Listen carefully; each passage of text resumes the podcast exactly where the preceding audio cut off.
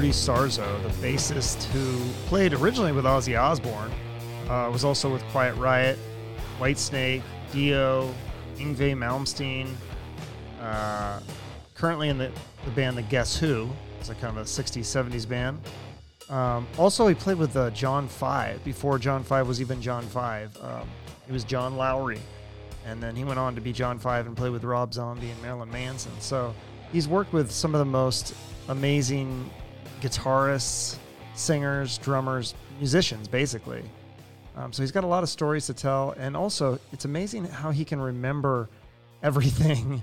Um, he's had a long career, and if you read his book Off the Rails, he talks about his time with Ozzy Osbourne and Randy Rhoads, and it's not just like he's telling a story and things are kind of fun. I mean, he's got the details down, and he corrects me in this interview several times because I screwed up the details, or uh, maybe the book was not entirely accurate. But he remembers this stuff, and he remembers the details. It's pretty, pretty uh, impressive that he can do that, and he's still obviously on top of his game with the bass and everything. So, and he's also got a podcast, which he'll talk about a little bit, and of course, he'll talk about his charity as well. So, please welcome Rudy Sarzo. Okay. Well, first of all, um, thank you for coming on my show and taking the time. I really appreciate that. I know we have uh, actually a couple connections. Um, are you friends with Craig Gass and Brandon Gibbs? I've had both of those guys on my show. Oh yeah, great. Yeah, yeah. The good friends. Oh. Absolutely. Oh. Yeah, because you were actually in a band with Brandon, right? For a short time. Well, yes and no. I, I kind of like stepped in and I did a video. Uh, for a song on the record. That's about it. We never really recorded or played live. I just happened to be on the cover of the oh. album. Oh, okay. Yeah. Okay, interesting. All right. Well, so yeah, I'd like to start at the beginning. Um, you were actually born in Havana, Cuba, and you spent the first 11 years of your life there. Um, and that's where you had your first musical musical experience. So I was reading about that. It was interesting that kids would gather around these metal cars in Cuba and hit the hubcaps or the fender and kind of create a beat and a rhythm and you you called it uh, Afro-Cuban music and and Spanish rock. Is that right? Well, it wasn't really Spanish rock. I mean, it's, it's we're we're talking about uh, you know this is just uh, we really didn't have much of a name for it. It was just a bunch of kids gathering around a car, you know, playing beats, mm-hmm. and it was it was just the traditional music of the time in in the country and and it was like the normal thing to do. You know, like people do social media today. That's right. basically was the social media of of specific to where I was born, and that was part part of the culture. Something that just came out of uh, years of uh, of uh, you know, I don't know, just years of the of, of that cultural being being developed. You know, the Spanish and the African, yeah, uh, basically embracing each other, hmm. and uh, you know, in Spanish in a Spanish in a Carib, Carib, Caribbean Spanish colonial country, which is a very different experience for me from a Spanish colonial uh, experience in in South America. Right. You know, because South America, uh, see, the the natives in the Caribbean were basically wiped out. Oh. So, you know, the Indians, yeah. you know, the indigenous people, you know. So we didn't have much of a indigenous experience, you know, growing up. It was more cultural uh, through the African and, and the Spanish, of course. Right. And then, so then when Fidel Castro came in, in 19, around 1959, they actually banned all American style music. Um, but then that's when you ended up moving to Florida, right? And then um, and then New Jersey, which was even a bigger culture shock, I'm sure. Um, and then that is that kind of when you started learning the bass, and there was no, there was obviously no YouTube, so you had to find someone to teach it to you, right? Yeah, I mean, you know, we're talking about the very early days of uh, of the British invasion, and uh, and I call it specifically the British invasion because, of course, we had the first wave of rock and roll back in the 50s. Mm-hmm. And, but it wasn't until the British invasion that actually brought back the essence of rock and roll coming from, from England. Right. And, uh, because basically, you know, the, the founding fathers of, of, of rock and roll, you know, the early pioneers such as Chuck Berry, Little Richard, and Jerry Lee Lewis, and and Elvis, of course, and you know, they they were pretty much out of the picture as far as, far as popular music goes, you know. And Right. oh, actually, um, Buddy Hollywood had passed away, Mm. so so by the time that I arrived in 1961 in the United States, you know, it was pretty much uh, middle of the road music. You know, anything Mm. from the Platters to to you know Frankie Avalon, and you know we had some uh, the Four Seasons. So it wasn't really rock and roll as as roots rock and roll that was you know that was coming from from Little Richard and Chuck Berry. It wasn't really that. It was a little bit more middle of the road, more Gotcha. more sanitized music, Okay, and it yeah. wasn't until yeah until like the Beatles came out and the whole British invasion movement, you know, with the Stones, that they were actually bringing back the roots of rock and roll, which is R and B and blues influence music. hmm And then, but you ended up playing in some bands in New Jersey with your brother, I think, and then eventually. No, no, no. I was never no, I was never in a band in New Jersey. It wasn't until we moved back to Miami. We're back to Miami, right? Yeah, yeah. And then you yeah, end up we started. right, Yeah. and then you end up moving to LA in, in '77. Um, so talk about those early days. Like it sounds like you made a lot of sacrifices. I mean, obviously you're really successful now, but back in the early days, it it sounded like you were like sleeping on the floor, and you you kind of had to starve yourself a little bit. Like it sounds like there was a lot of there, uh, that was a long time, right? It wasn't just like a few months. Yeah. I that- mean, I was not the only one. I mean, the, you know, we were just uh, surviving, trying to uh, to get noticed in the in the music industry. Yeah. I, I wasn't the only guy who went through that. I was one one of everybody. Everybody Mm-hmm. went through that. You know, I, I'm trying to say uh, to be clear, everybody that you heard of in the 80s, you know, Mhm. guys from Ratt and Motley Crue and Dokken and whatever, you know, especially pe- uh, musicians who have moved to LA, not musicians that were native to LA. You know, as a matter of fact, the other guys in Quiet Riot, Randy Rhoads and Kevin DuBrow and Drew Forsyth that I play with, they were native to LA. Right. So they were either living at home with their parents or Mm. or you know doing some other stuff but it wasn't like in a situation like me and a lot of the other guys on the strip you know that on on the sunset strip and that we actually moved from from you know we left home to come to los angeles. And that's a, a little bit of a more of a difficult situation because you really don't have any of your family roots to fall back on Right. in- but there must yeah. There must have been something keeping you go like you must have had some sort of sense that you had the ability to make it and just and you just persevered. You never really gave up. Like you kept going with it, right? Well, it was all blind faith. you know, I it was it was all like you know, I I didn't have a plan B. I didn't want to have a plan B. I, Yeah. I I I had many plan Bs growing up, and I I decided to forego of those for my what I really wanted to be. You know, Yeah, to yeah. become. It, it's not it's it's not it's not about being a musician because I was a musician. I think anybody is a musician who, even if you might, even if you don't make a living from being playing music, you're still a musician. You're Mhm. playing an instrument, you yeah. know. But I, I, I wanted to be a professional Right. uh, recording and touring musician. So I think your first big break, you you actually were trying to go to see Van Halen at the Whisky a Go Go, and it was sold out. Um, so then you ended up at the Starwood, and you saw a band called Quiet Riot, and you struck up a friendship with the singer. And then later, he called you and asked you to audition. And then you, I think that that was were you in New Jersey at that point? Is that correct? I, I think. Anyways, you flew Yeah, you yeah. flew out to LA, right?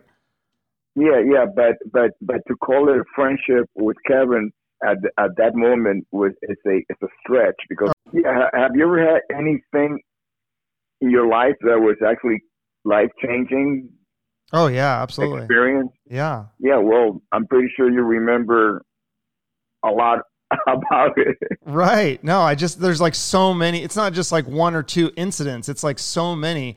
Um, but the first one that you talk about that's like the another big life changing one is you know you fly out.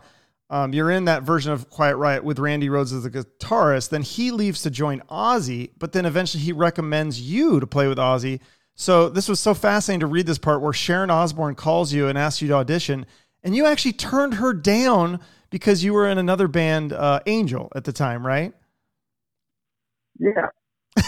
Is Yeah, that just kind of? know, it's like a loyalty thing. Is that just how you are? Like you're a lo- very loyal person, and you don't want to. Oh yeah, I ne- I never walk out of a situation. I never leave people stranded. Uh, you know, even even in a situation like you know, I was sleeping on the floor. I wasn't making any money Right. as a member of Angel. You know, it was just I was just another starving musician in LA that happened to be in the band called Angel, who at the time did not have a record label, and they were struggling to get signed to another label. You know, it was no real pro- promising, you know, future. Right. But nevertheless, I was in the band, so I wasn't about to like jump ship immediately. I it had to, it had, you know, I had to really think about it. And it was a situation like, you know, after I I got a call from Sharon, and I and I told her no thanks because I'm in another band, and and hung up the phone, and and yeah, but you know, you have to put things into pers- perspective. First of all, when we talk about Sharon Osbourne today, everybody knows Sharon Sure. Yeah. and and and you know, forty something years later, it's it's in in in in our especially people that have never met her, they have a certain uh image about her. You know, very Mhm. powerful, successful woman Yeah. for a, married and managing a one of the most recognizable and successful individuals in in the entertainment industry, Ozzy Osbourne. Right. Well, it wasn't like that 40 years ago Mm-hmm. it, Ozzy, you know, did, did not have the profile that he has today uh, because nobody could really, you know, predict the future Right. back in 1981. And Sharon was, was, you know, she was just Ozzy's manager, or and not, not even Ozzy's manager. She was the daughter of Ozzy's manager, who happened to be taking Oh, care of his business okay. for the company, Jet Management. So, you know, it wasn't like, oh my goodness, I got a call from Sharon Osbourne and blah, blah, blah. No, it was like, um, there's this person that called me on behalf of Ozzy because Randy recommended me and, and basically, no, thank you. I'm in another band, you know, so But Ozzy was still a pretty big. He has been in Black Sabbath. I mean, he was still a pretty big name at that time, right?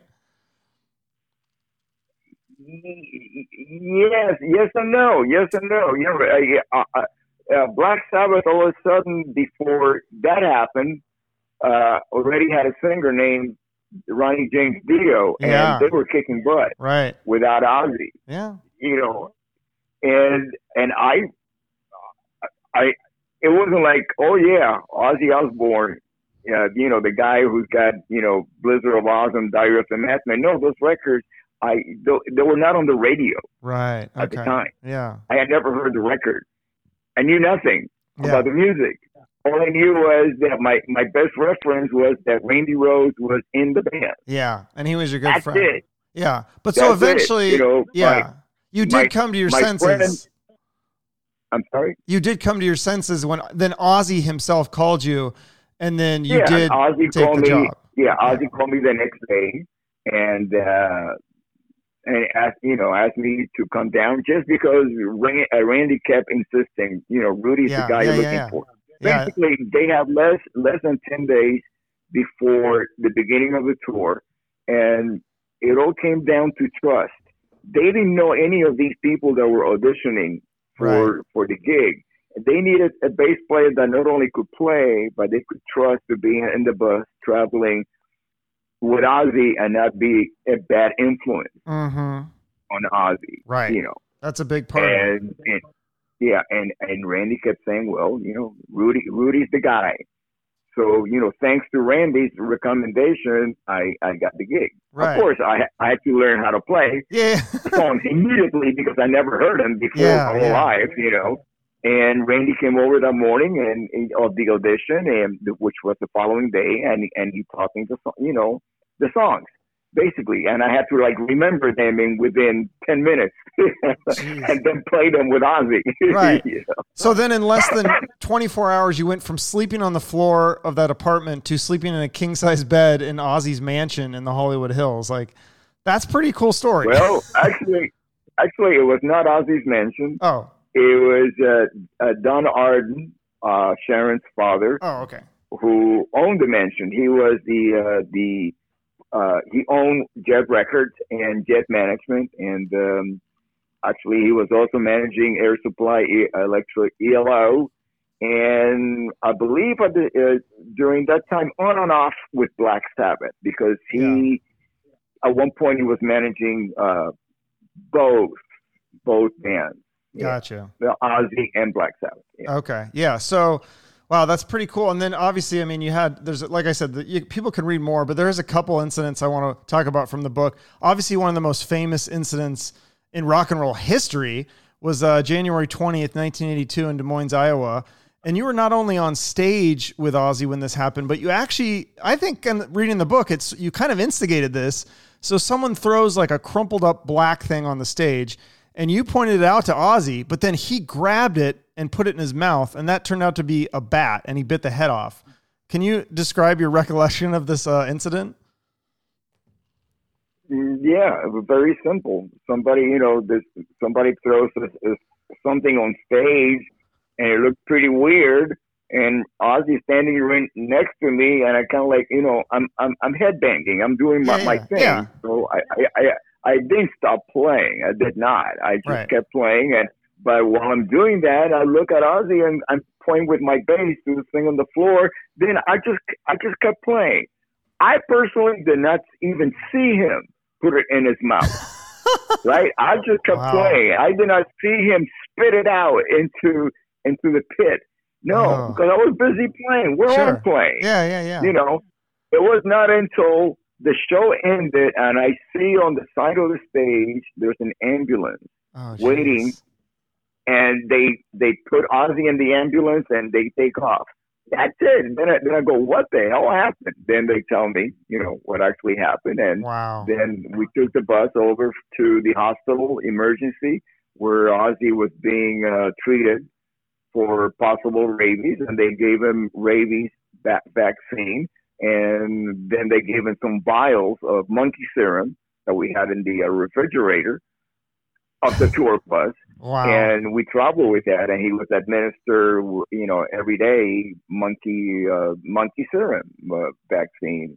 Uh, And you actually you took pictures of, of him getting the rabies shots, right? That's what you said in the book. No, I didn't say it. I took pictures. They, uh, Oh. the tour manager Oh. borrowed my camera. Oh, okay. But I never left the, the tour bus, and they went inside and took pictures of of Ozzy uh, getting the uh, the rabies shot, which they use as publicity shot. Okay. Yeah, because I think he thought it was fake. Like he thought, you know, it was like rubber or something like that. But it wasn't. It wasn't fake. It was a real actual bat, and he really did have to get the rabies shots. Absolutely. Yeah. Wow. So another crazy story that I read in the book was um well, there was a time that Ozzy was drunk and there was a waitress uh, and, and she wanted to cut Ozzy off from ordering more drinks and this pissed Sharon off so uh, Sharon Osbourne off so bad um, that she went and pissed in a glass and then threw it in the waitress's face. That that was a true story too. Yeah, and this is what happened. Cla- uh, Sharon claimed that she pissed on the glass. Mm-hmm. You know, she pissed in the glass. Now, we can't tell if it was piss or not. Yeah. You know, sometimes people make things up, Right. you know, just to get, you know, dra- be dramatic. But that's what she says she did. And whether it was real or not, I don't know. Because things were, that's the way things were back then. back then. Yeah. It sounds like there's a lot of crazy stories like that that are obviously, you know, more even more in the book and such. But um, so yeah, I mean, obviously, uh, you know, it's really sad. Obviously, Randy passes away, and then you're kind of questioning your future with the band and, and Ozzy's heavy drinking. So you decide that you're going to go rejoin No, Quiet no. Riot, right? I wasn't kind of. I was completely, re, you know, thinking about Yeah. how to find my joy of Mhm. playing music again. It wasn't like like kind of. Yeah, it was okay. You had decided you wanted to get out. Um, so again, you It being was the, you being the nice guy that you are, you ask Sharon if um, if if she needs your help to fill in for the shows until replacement basis is found. Uh, But she just said nobody can nobody leaves Ozzy and then hangs up the phone on you. Right? Is that pretty much what happened? yeah, but you know that's that's that's typical of people when things like that happen. You Yeah. know? Were you and you were scared to make that phone call? I'm assuming, right? I mean, it seems like like the, I would be afraid of, or were you just like, ah, I'll just, No. no, no, no. I mean, it's it's a phone call that it's it's a hard phone call because not being scared. It's a Yeah. matter of of of of, of uh, uh, you know, I had no other reason to leave the band except that I because Randy had passed away and he wasn't there anymore, and and and the and the traumatic experience of being present during the uh, the crash. Mhm. Uh, I it was it I I, I we were shell shocked. We were traumatized, and Mhm. all of us, all of us that that experienced that. So it was kind of kind of like how how am I how am I, how am I gonna find joy in, in making music again? Mm-hmm. And and my way of of, of uh, dealing with that at the at that time, because you know people grow and they understand things about life, you know, with time.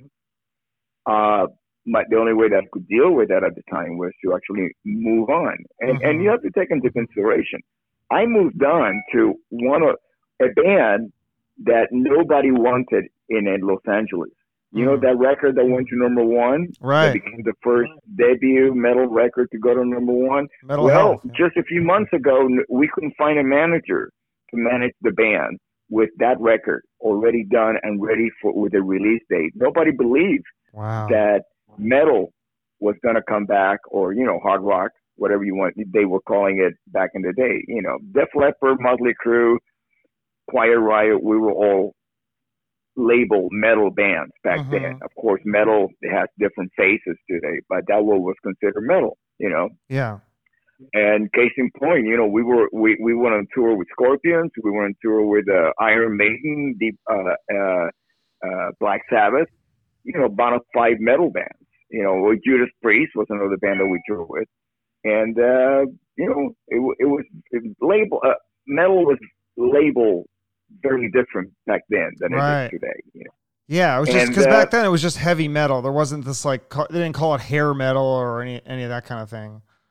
Yeah, or dark metal, death metal, Yeah. or, you know, speed metal, you know, whatever. You know, Yeah. they were in different categories. They were just metal. You know. hmm And uh, so it, it wasn't like uh, like oh yeah sure I'm going to leave Ozzy and join this band and we're going to have a great record and you know no Yeah. it was like like that it was like the only reason why I did it is because I went back to playing you know with, with Kevin who I already been playing with in in Quiet Riot and Dubrow you know when when when he when he had the band after Quiet Riot right Yeah. before I joined Ozzy I was living with him and playing in Dubrow whenever Dubrow played around town you know, just to make some money so I could pay pay the rent. Yeah. So And- you you had no idea this was the, going uh, to be a huge hit. Then these the Metal Health. I mean, no, it was a monster knew. success. I mean, it was. Yeah, I mean, not only us, but no, you know,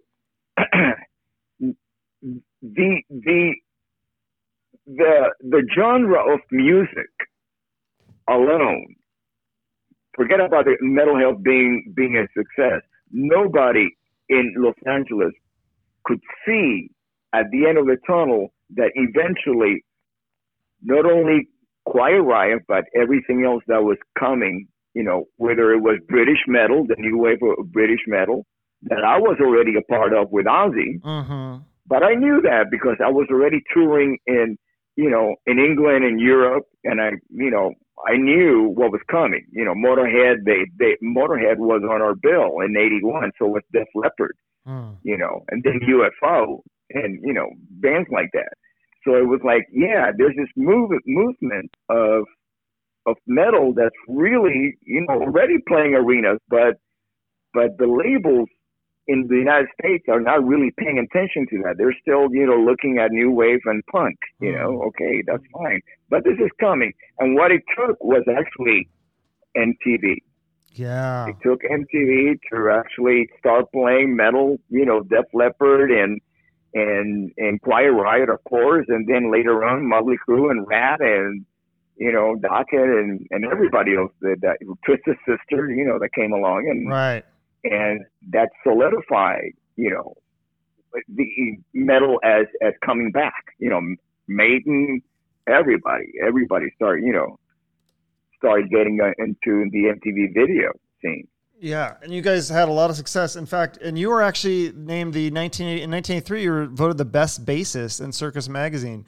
Did you like those getting those kinds of like awards? Does that mean well, anything to you? Yeah, there's actually no award for one of the best bases. either yeah. the best bases or or not, or you're not. Right. you know? And yeah, it, it, it's listen, it's it's a popularity contest. Mm-hmm. That's that's all it is. You know. Yeah. So then with uh the, the pro I guess sounds like the problem with with what happened with Quiet Riot with you leaving was I don't know if this is true, but it said something I read something about um the that Kevin was kind of he's basically talking shit about too many other bands and that that kind of bothered you and that's part of the reason that you left Quiet Riot. Is there truth in that? Well, you don't leave one of the biggest bands in the world because something is kind of bothering you. right. So it really bothered you. It just it it, it, was it, it became a problem. It was a problem. Right. It was an issue, and there was and there was nothing I can do about it because uh, you know he his his mindset was that there's no such thing as bad publicity. Oh. So that's how he rolled with it, and uh, so you know I moved on. You know. Uh-huh. But you stayed in touch with Frankie, so I did want to bring up uh, him. I know he's he's struggling right now with his cancer. Have you have you been in touch with him? He was the best man at your wedding. You guys are still really good friends. Are you still in touch with him right now? Yeah, absolutely. Yeah. Is he doing okay? Because I, I, thought that was really cool that despite having that cancer, he's going out and he's still wanting to play music. That's like still one a very important well, thing. That's what he do. does. Yeah.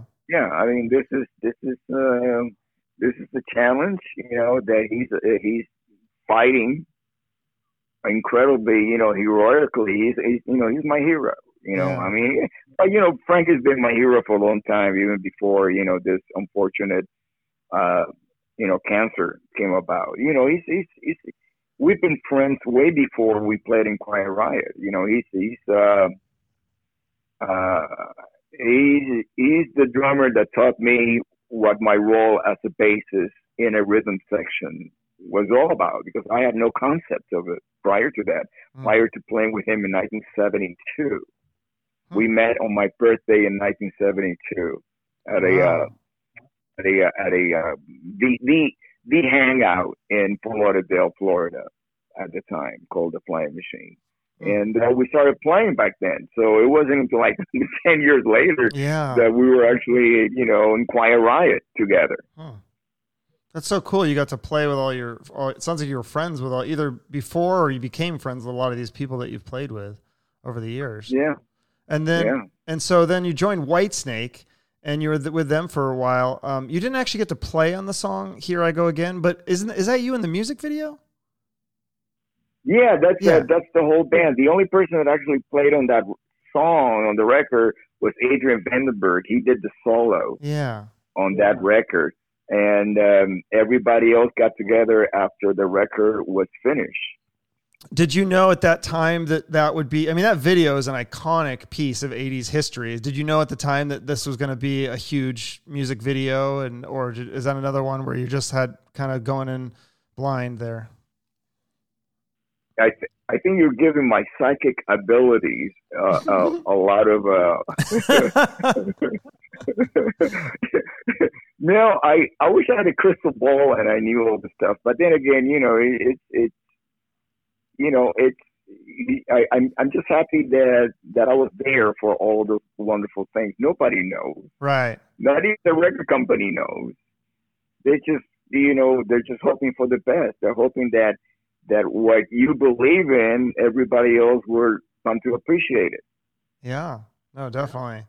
Um, and then so then you were Whitesnake, and then you, you've been in so many bands. You were in a band called uh, Sun King. Now, I found this really interesting because there was a guitarist named John Lowery, who obviously more people know him as John Five. He played with Marilyn Manson and Rob Zombie. Huge, hugely famous. I guess again, I'm giving you credit with your psychic abilities. But did you take do you take credit in discovering him and seeing him play in that uh, band Alligator Soup, or or what stood out about him? Because didn't you pick him to be in the band? Yeah, he was our guitar player. Uh, no, Johnny. You know, he, yeah, there's certain things that are just so obvious. Yeah. you know, and and and so you know, and it's so obvious that certain people just have that that X factor about them. Ah. And uh, after you've been doing this for a while, you start you start to recognize who who does and who doesn't. You know, and when you run into somebody uh, with the X factor, such as John Five, it's it's it's it's a no brainer. wow.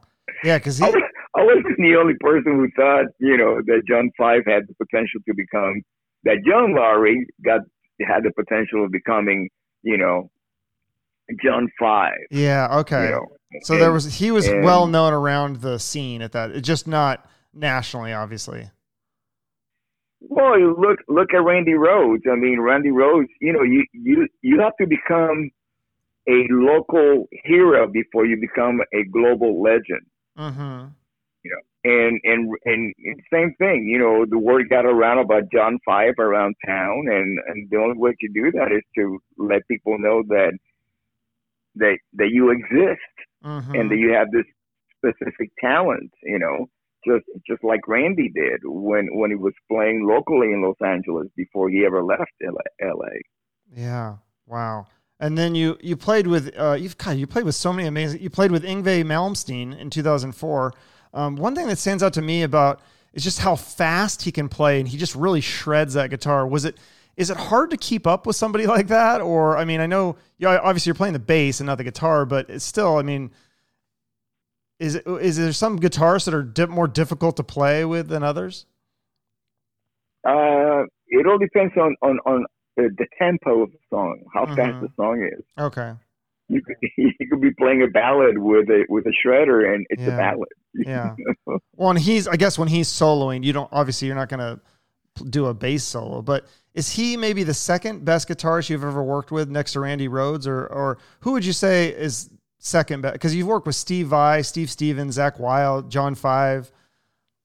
I've, yeah, I've never worked with Steve Stevens. Oh, you did? I thought you had the Rock and Roll Fantasy Camp, or maybe you didn't actually Well, play with it. well, him. that's not working with. That's not being in a band. Oh, with. okay, That's gotcha, gotcha. Basically, anything that happens at Rock and Roll Fantasy Camp is an isolated, you know, event. Gotcha, It- it's, gotcha. it's not like you're in a band called Rock and Roll Fantasy Camp. You know. True, true, Yeah. true. okay, and then you had time with uh, you were in Dio's band for a little bit, um, and you eventually joined up with him. How did he compare to other singers you've worked with before? Because now, I mean, again, you've worked with Dio, Ozzy, David Coverdale. Yeah, actually, you know, I wasn't in Dio in a, for a little bit. I was in the band from 2004 until he passed away in 2010. I was his bass player, so Right. that's like six years, and that's not really a little bit. Right. Oh no, that's a long but time. uh, right. yeah, well, I mean, you know, it's it's it's a good portion of my life, six years Mhm. in a band. Absolutely. you know? Yeah. No. and uh, we did uh, we would we would tour every year, even if it was or in the band Heaven and Hell. We would tour every year, and uh, it was it was an incredible experience. You know, um, I got to learn so much from from Ronnie. Uh, say, you know, how to be a better human being, a better musician. You know, better everything. It just uh, I wouldn't be who I am today uh, without having the experience of, of working with uh, Ronnie and Dio. Right. And and you've credited your success uh, with your ability to adapt, like being able to join a band and fit into that band. As you said, you're joining the band, the band isn't joining you.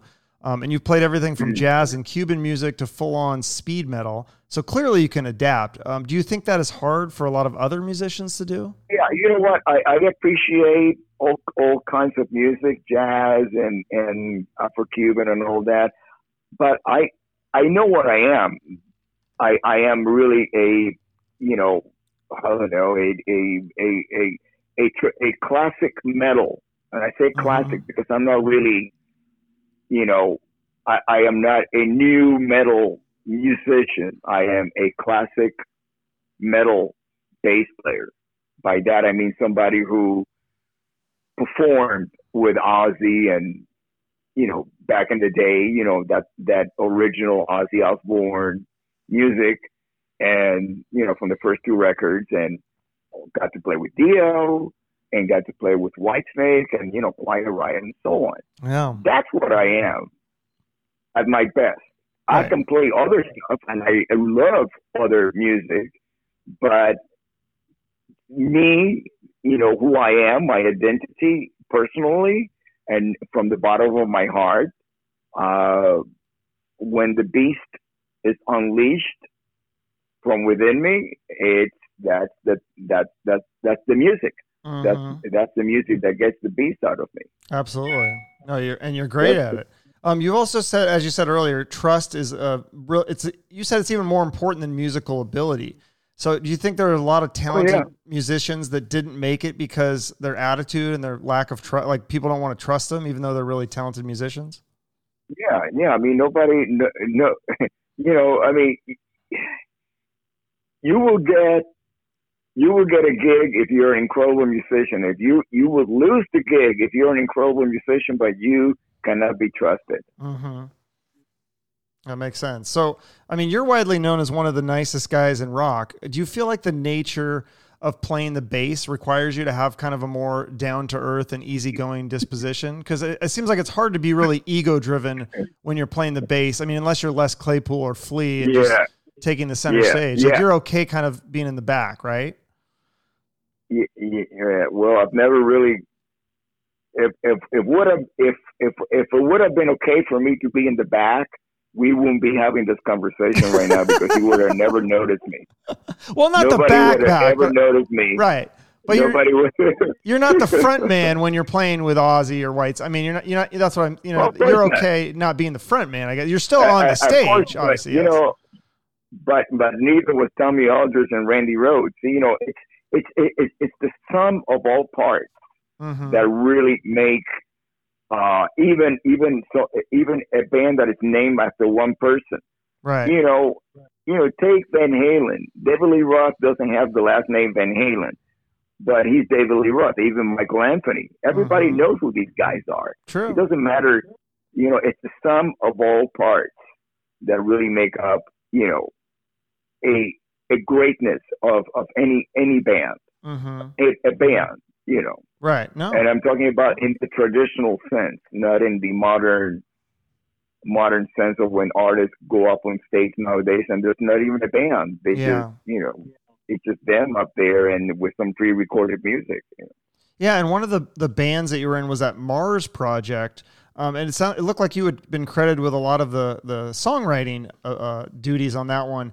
Is there is there other? It seems like there on the other bands that you No, in. no, no. You know, sometimes you're you're in situations, and to be completely honest you with you, the the bulk of the music was written by Tony MacAlpine. Oh, okay. You know, Yeah. and but we were, we, you know, it's kind of like let's say taking Van Halen again. You know, Mhm. Van Halen, you know, it's it's a band where all the musicians traditionally, you know, in the in the- in the first incarnation of the band, they split the the composition royalties equally Right. you know. But you can tell that where that music came from. You know, you know, uh, it, you know, it's mainly guitars. You know, the music from Yeah. from from Eddie and and and the vocals from from Dave. You know, Right. the lyrics. I Definitely. mean, you know, it was very unique blend of like like bonehead lyrics with like this incredible uh virtuoso uh, guitar playing, Mhm. which is actually to me is what definitely made it work Mhm. because it was kind of lyrics were very working class Yeah. and and the music was was virtuoso. It brought a, the lyrics brought the music down to earth Mhm. and made, made it accessible. Yeah. So, is songwriting is that like not something that you're really interested in, or um, do you have song ideas that you pitch No, the band? no. No. I'm really interested in songwriting, of Yeah. course, but when you're talking about guitar-driven music, it, Oh. I am not at the level of a Tony MacAlpine to tell Tony, "Hey, play, play, play your guitar like this." no, that's true. you can't do that. Right. I don't even know of, of other guitar players that can actually tell Tony what to play. Right, right, right. Yeah. So, and you've worked with so many musicians, like I said, and your reputation is great. But is there any musicians that you've worked with that were hard to work with, or uh, maybe talented musicians but just difficult personalities? I mean, I don't, I don't know if you want to say their names, but well, I'll put it this way: some were harder than others, but Okay. it was all a, a very. No, I won't even say that. No, listen, it's you know, you you have to understand people and not let their personality get in the way of, of their music. You know, sometimes ego is just a shield for for somebody not being confident, even Mhm. though they may they they might have great musical knowledge, but there, there's something happened along the way in their in their journey that made them lose confidence in themselves, even though they Mhm. might be incredible musicians. So sometimes they use ego to protect themselves. Oh, interesting. Well, speaking of egos, um, do you have any opinion on the Motley Crue reunion? Because I did read in your book that um, you went to see them back in the day, and you you actually recommended them to tour with Ozzy back in the day. Um, No, no, I didn't. No, no, I uh, no, no, no, I did not. Oh. Uh, no, I did not because I was not in any in any position. because we, you know, it's like I want to keep the gig, you know, Yeah. and and it is like uh, you know, for me to tell at that at that time in my career, I had I had I hadn't done anything. Right. I had no resume. I had nothing. All I was was like I'm just very happy to to be playing in the band because it's not like uh, well you know Rudy you know he, he before he joined Ozzy he did this and this and this and that. No, nothing. Hmm. All, all I did was play in Quiet Riot with Randy Rhoads in Los Angeles, and that was it. You know, so I had no resume, and and I you know and at the time I don't even think Motley Crue had re- actually released the album yet. Shout they were just, I Yeah. think they might have had the EP, Okay. and it wasn't like you know these these guys. You know that's the job of agents, and that's the job of record company people and management. hmm You know, the the business side, especially at that time in 1981, to actually make a decision: who are we going to have as an opening band? Oh, gotcha. But they Now, did they? now, that did not keep that that that will never keep you know banned from saying, "Hey, dude, you know, can you tell so and so, you know, that oh, that we're looking for, you know, to to open up for you guys or whatever." Yeah, everybody does that Oh, at all time. So Whether, it's- yeah, whether it's going to more just- materialize yeah. or not, yeah, that's that's Okay. completely different. yeah. So it's kind of yeah. It's more or less things. They were asking you, and you're like, yeah, sure. All, but like, it's hard to to No, no, no. I never say sure. I usually like okay. I'll, I'll listen to what they got to say Yeah, and say yeah. okay, you know. That's cool. All right. Um, so I always like to end with a charity. Is there is there a charity organization that you're currently working with that you want to promote here?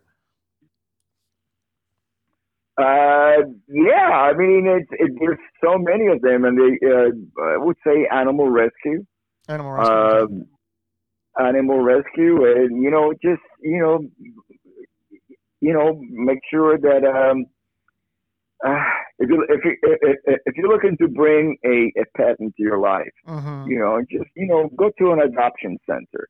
You're, you know, there's there's pl- pl- plenty of, of pets available, especially during this uh, the holiday season. Right. That's great. Uh, well, Rudy, you've certainly had an amazing career from the early days in Quiet Riot and Ozzy um, to now you have a podcast. I think you, do you have a pod? Do you still do the podcast, uh, the Dash and the Six Degrees of Sarzo on the Monsters of Rock Radio? Yeah, well, see, that's not a podcast. That's an actual radio broadcast. The Dash is a no- podcast, right? The Dash, yeah, and Yeah. I was doing the Dash. The Dash is what got me, got the attention of the CEO or Holland Hendrickson Okay. Uh, of uh, Monsters of Rock Radio and the cruises and all that stuff. Okay. Uh, it, it's it's what got uh, it's it's what got me noticed that Yeah. I was doing a radio thing. I mean, a podcast, and then he asked me, "Would you like to bring your podcast, bring it to Monsters of Rock Radio, Mm. but not as a podcast? It's an Okay. actual Right. broadcast." you know? Gotcha. Yeah. So, and then do you have any other future music plans? I know you play the bass with uh, the band Guess Who, which is another amazing rock band. I played the bass with a Guess Who. Yeah. Yeah. Okay. The bass guitar to be to be actually you know I don't want to confuse people out there thinking I'm with a stand up bass and you know you did play that though once, jazz. didn't you? You have tried that, right? I thought I I thought I read that too somewhere that you tried the stand up bass before. no, I've never owned Never? one. Okay. I no, I never owned one because I could never bring it home. I couldn't put it in the Oh. car. You know, Well, check out huge. Yeah, check out uh, Rudy's radio show. Check out his book, Off the Rails. See him perform the, the Guess Who. And you're on all the social media, the Facebook and uh, Instagram and Twitter, all that stuff. I think, right? I'm on the interweb. Yes. Yes, perfect. Okay. Anything else you'd like to promote at this time, or No, I just want to wish everybody um, a wonderful, joyous uh, Christmas, Thanksgiving season, and um, a blessed 2020. all right? Well, thank you so much, Rudy. I really appreciate it, and thanks for being on my show. Thank you, Chuck. Okay. Bye-bye. Thanks. Bye bye. Okay, that was Rudy Sarzo, bassist for Ozzy Osbourne, Whitesnake, Quiet Riot, uh, Dio. So many. He's been in so many bands, and currently in the Guess Who. So check out uh, all that stuff that we talked about. Check out his social media. Um, you could read more about his story with Ozzy and Randy Rhoads in his book Off the Rails, which is really fascinating book. I haven't finished the whole thing, but I've just you just open any page, there's a million crazy stories in that thing. So check that out. Uh, I'm on all social media as well: Facebook, Twitter, Instagram, all that stuff. So uh, follow me and have a great holiday.